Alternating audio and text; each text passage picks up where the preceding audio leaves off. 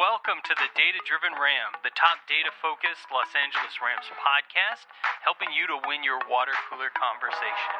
I'll start off the show today with my thoughts, highlight data point of the week, we'll talk with the Cuz about the game in London, listen in on preparations for the 2018 game in China, we'll finish by getting you ready for the Panthers game with Kof. So gear up, get ready for the next 20 minutes or so, and I'll get you caught up on your Los Angeles Rams.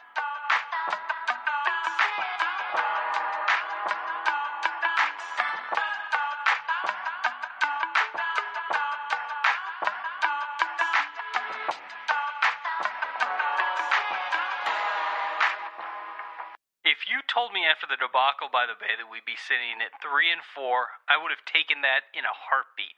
But it seems deflating to know that we lost three straight.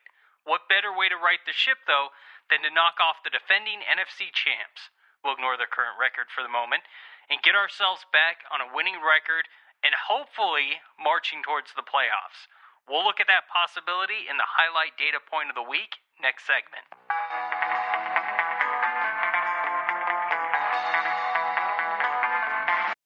Highlight data point of the week, 9.9%, which according to teamrankings.com is our percentage odds of making the playoffs this year. Our next four opponents have a combined 38% win percentage. If we're going to make the playoffs this year, these next four weeks will be key. To go further into the state of the Rams, we'll talk with the Cuz.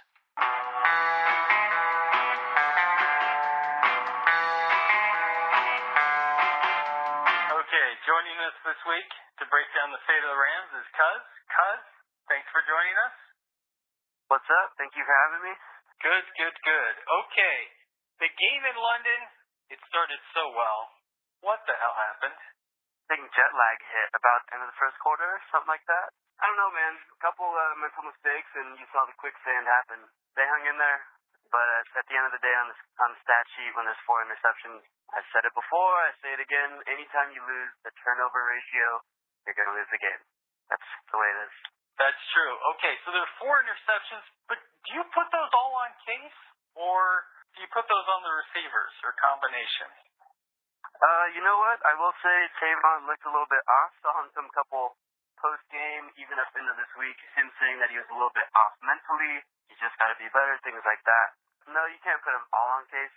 There was one where right through Tavon's hands, another one across the middle that should have been caught, where he just looked like he slowed down, and then the one to Brian Quick, Case just threw it up, and the DB was by himself, and he caught it like a punt return. You can't really put that on Case. What I will say is, you know, as a great leader that he is, Case didn't say any any of the things that I just said. He said it was all on himself. I got the utmost respect for Case. He's a good dude. Oh, yeah, he did. And, you know, four interceptions, but he was putting up 53 passes. Were you surprised at how many times he ended up throwing the ball? I guess when you hear the word 50, or when you hear 53, you think of like a big gunslinger and, you know, like a Tom Brady day, but kind of, I'm surprised by it, but I don't know, man. It was working there for a sec, especially when the run game isn't too hot and your offensive line is kind of sucking. Yeah, 53. That was good, and I think he was even shocked. He's like, damn, at the end of it, I didn't know I threw 53 times. Wow, yeah, okay. Well, as part of that, I mean, do you feel like the team abandoned the run too early? Yes and no. I mean, you have to go with what's working, and, you know, I mean, down and distance plays a huge factor into that, but, you know, if you have a second and four, when you usually give it to the running back to gash some yards, and then you get a holding penalty, it's 10 yards back or 5 yards back or whatever it is. Now that second and four is a second and nine, and now you have to pass the ball. So, I mean, they had 19 third downs, and rarely do you run the ball on the third down. I mean, the week before they had nine third downs, and then against the Giants they had 19. So, yeah, man, I think he's almost put in situations where they had to throw the ball. Yeah, okay. And well, as part of that, and kind of on a positive side, we have seen, you know, the rise of Kenny Britt this year, Brian Quick, obviously, but also somebody's a little bit unheralded, Lance Kendricks, quietly on pace for a 60 catch season. Has his play surprised you? Kendricks has been doing a great job, and you know, it seems like he's just filling the role that the Rams need him to at this moment in time. It's like whatever formula the Rams have going, if he fills in a good spot and gets a catch and gets down down the field, that works out for the Rams. Everyone wins. 60 catches. Wow, that's a pretty good year. I know Kenny Britt's on his way to like a 1,300 yard season if he keeps it up. Yeah, he's looking pretty good, and I think he fell off a little bit off the pace with the Giants game, but yeah, I mean he's still looking pretty strong. Okay, and speaking of strong performances, that defensive performance, amazing. Only 232 yards last game, but kind of squandered a little bit by the offensive turnovers. Could you talk a little bit about how well the defense played, and then a lot about how uncomfortable that long flight home must have been? yeah, yeah. No, um, I mean, as usual, defense killed it. When you're holding OBJ to under 50 yards, when the week prior he balled out, I mean, what more do you ask for, especially with True out? I mean, the DBs played well, the pressure on Eli was great. Uh, they have no run game, so making Eli uh, put some pressure on him and making him throw the ball while keeping everything in front of us. I mean, I would imagine that that's the way the D coordinator drew it up, and that's how they executed it. the long flight home, yeah, man, it's frustrating.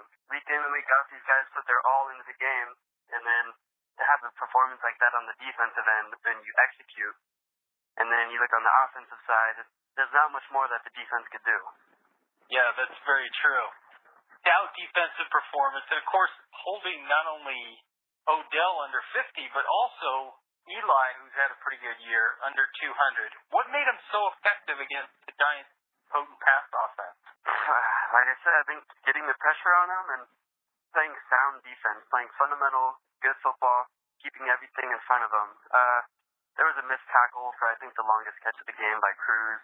You know, he wasn't playing outside leverage. I think overall, just the defense, we had some injuries, people stepped up, and I think their soundness as a unit is what was so good against the Giants offense. Especially not letting them get any balls down the field. I think that's execution at its finest. Yeah, so a pretty good pass defense, obviously, but uh, a stellar run defense. Only 36 yards allowed by the Rams defense. Could you talk to me a little bit about how improved the run defense is this year? And particularly the domination against the Giants? It's the NFL, and pretty much everyone has a good front seven, but we have a spectacular front seven, and our D line crushes it. On the Giants end, they really don't have a run game. There's just they're not known for the run game, things like that. So I think our linebackers are a solid core of our defense. I think the D line is what really creates excitement up front and puts pressure on the quarterback and that allows the DBs to make plays or keep the offense in front of them. Because we saw early on lots of passes down the field, things like that. So I think as the unit has learned from their mistakes, molded together, I think they found their identity in being a pretty stout defense. Very nice. Okay. So Will Reeve from the Rams Wire says that Jeff Fisher may be gone in a month. Do you think there's any merit to the rumor? no. I think Jeff Fisher has a pretty solid job. I think he's pretty safe. That first game against SF doesn't really count because they came back, they won three, and then they lost three. Said it before, like I'll say it again. All the traveling they did to be in the position that they're at with the young team, they're doing just fine. And I think if they lose the next nine games, yeah, he might be up for grabs or less need. But I think as of right now, he's he's doing just fine. Who's your bad motherfucker of the week? Bad motherfucker of the week. I'm gonna give it to the corners because when you got OBJ on the other side of the field, y'all had uh, corners and safeties. I'll give it to the DBs. I played DB. I know the pressure that it could be when you have the best receiver in the league on the other side. Not that I was in the NFL, but you know, high school level. I'll just give it to them. I think holding them to the numbers that they did, the corners and safeties stepped up. Well, to be fair, you went to a pretty good high school. Okay, so for prediction time, tell me, Who's going to be our next president? uh, it might be Trump, and I think it's going to be Trump. If it's Hillary, Trump's not going to allow it because he thinks it's rigged. It's going to be an exciting next Tuesday, for sure. Yeah. Yikes. Okay, well, on to more important matters. Predictions for the game next week. Next week, I mean, the Panthers are coming in hot. I mean, I think found a little rhythm I think the Rams are healthy. I think they're refreshed. I think they're going to be sharp. I think the Rams are going to win. I think it's going to be a high scoring game. If the passing game gets going, if the passing game gets going, I'll say it again, if the passing game gets going, it's going to be a tough one. I think because the defense of the Panthers is so good, their front seven, that they're going to be blitzing a lot. I mean, they got eight sacks last week against the Cardinals, and that kind of boosted their confidence. They're going to try and get after Case, and what I think that's going to force him to do is use his feet, make plays down the field passing, but also, if someone's blitzing straight at you, that's going to open up lanes for Gurley to run right past them. So I think it's going to be an exciting game. We'll see, man. Yeah, I think the Rams are going to be in it to win it. Okay, very good. I like the optimism. Lord knows this country needs it. Okay, thanks, guys. All right, dude.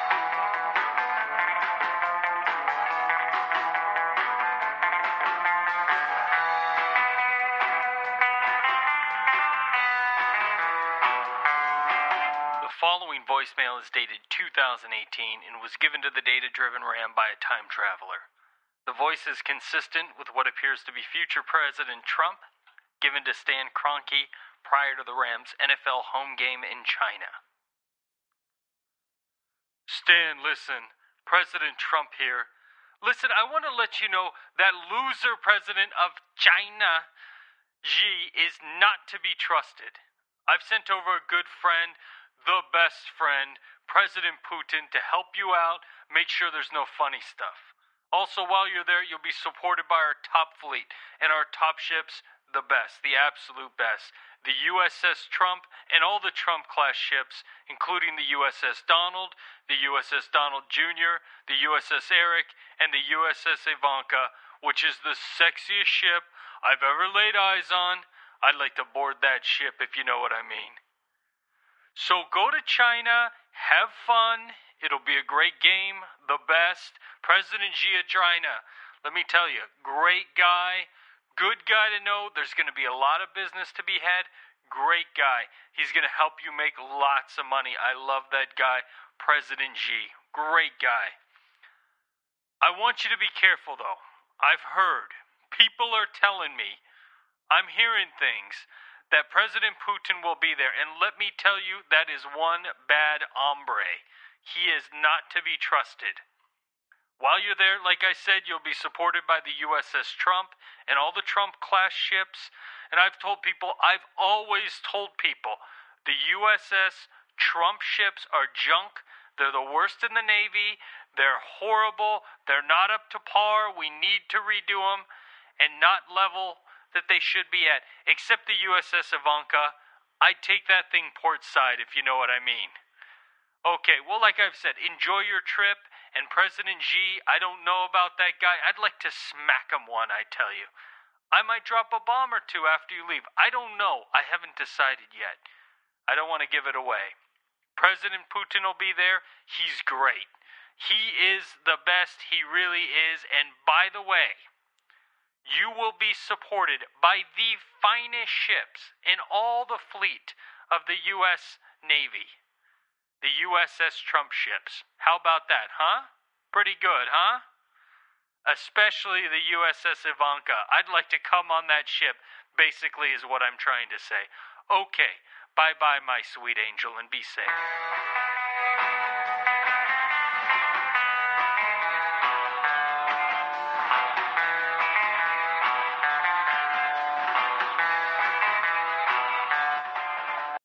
Us ready for the Panthers game today is Kof. Kof, thanks for joining us. Hey, Big D. It's good to hear from you, my man. Good to hear from you too. So, just for the audience benefit, uh, Kof and I go back, gosh, five years now. We knew each other uh, when we used to live in France, and but now we're back in the states, and we're both football fans. I knew, gosh, that uh, you were a fan of the Panthers at one time, but you know what? Could you tell the audience a little bit about your relationship with the Panthers? Certainly, certainly. Uh, if I have my pantheon of favorite teams, I, I would say the Panthers are definitely up in my top echelon. Generally, I mean, a lot of people know me as a Cowboy fan, but I really do enjoy watching the Panthers.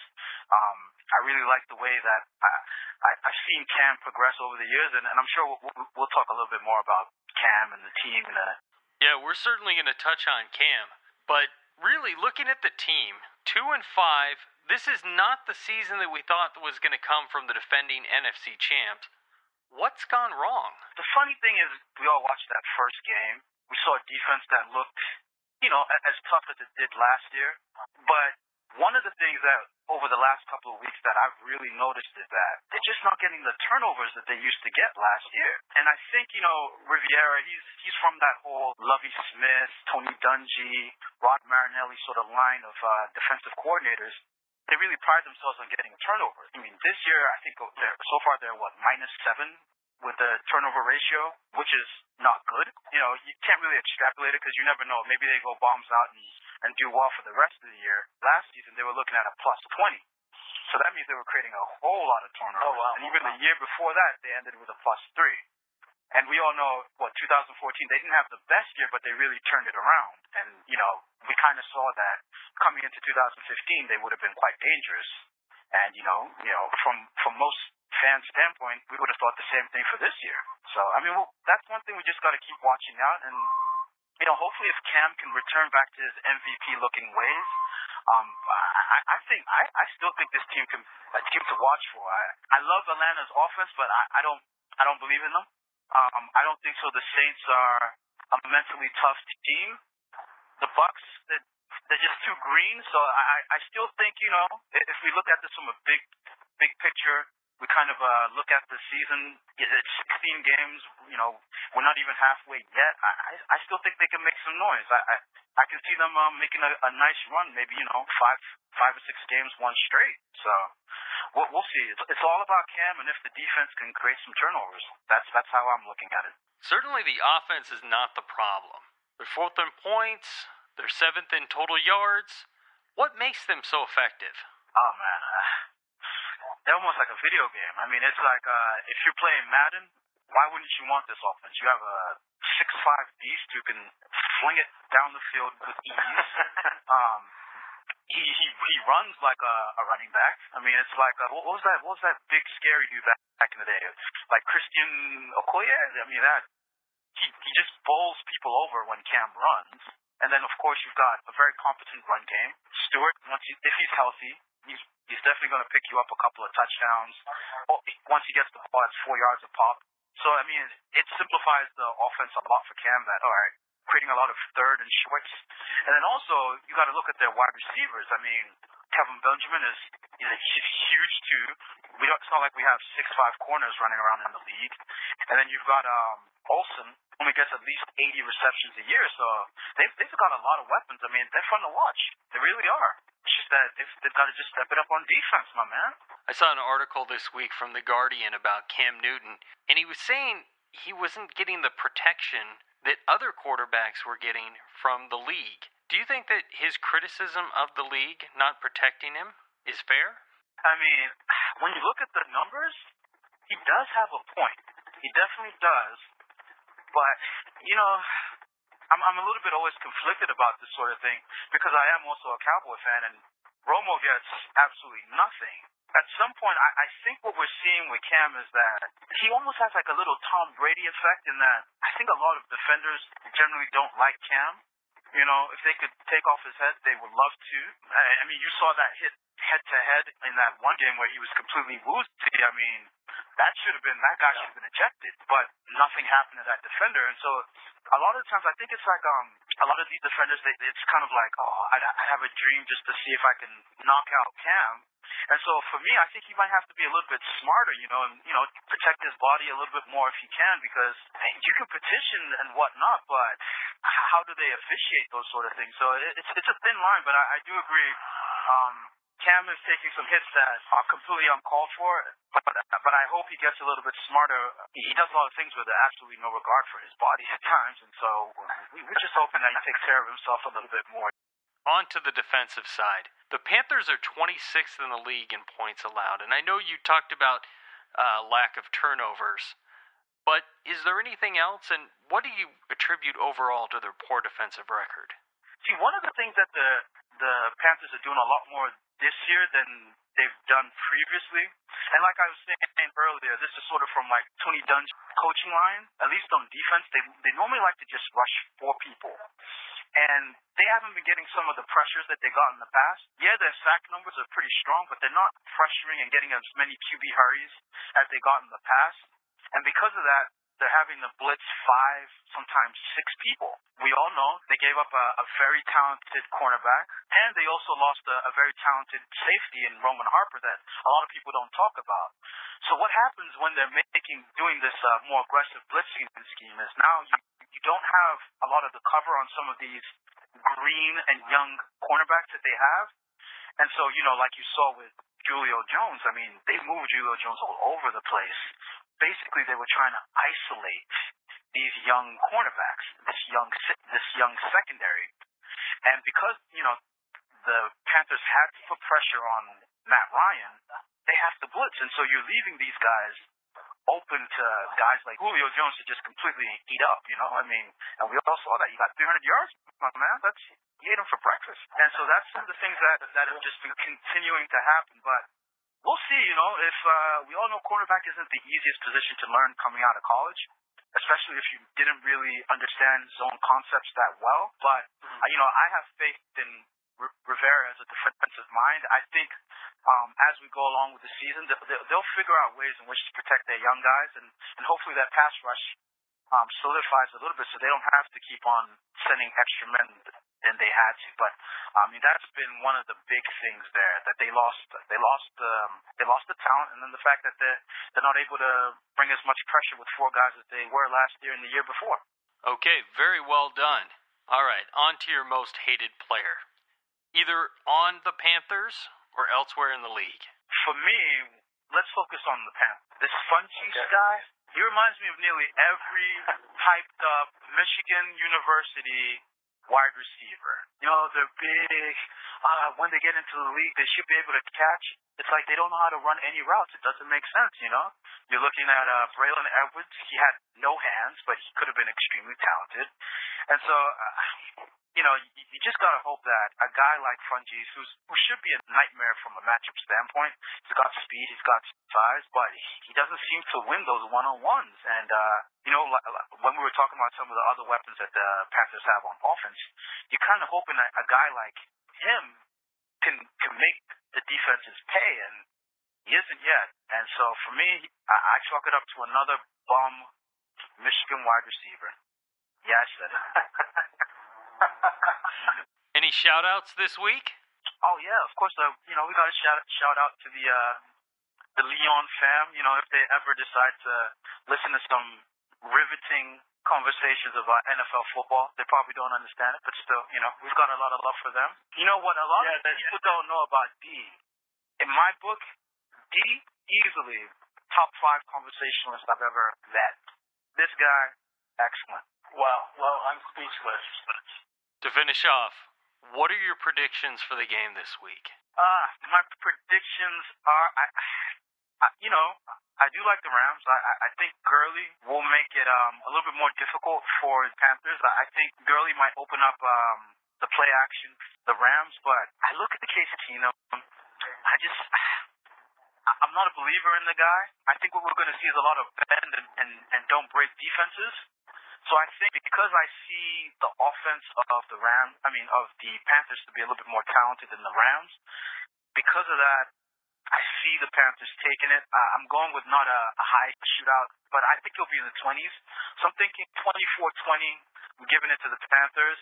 Also, I want to give a shout out to Cuz, and uh, I hope Tony Romo will uh, stop kissing his girlfriend. Very well done, and thank you very much, Kof, for coming in. Definitely. Enjoy yourself, D. Don't get in trouble. Stop doing that crazy stuff you used to do. That was Kof, and look for him on future episodes.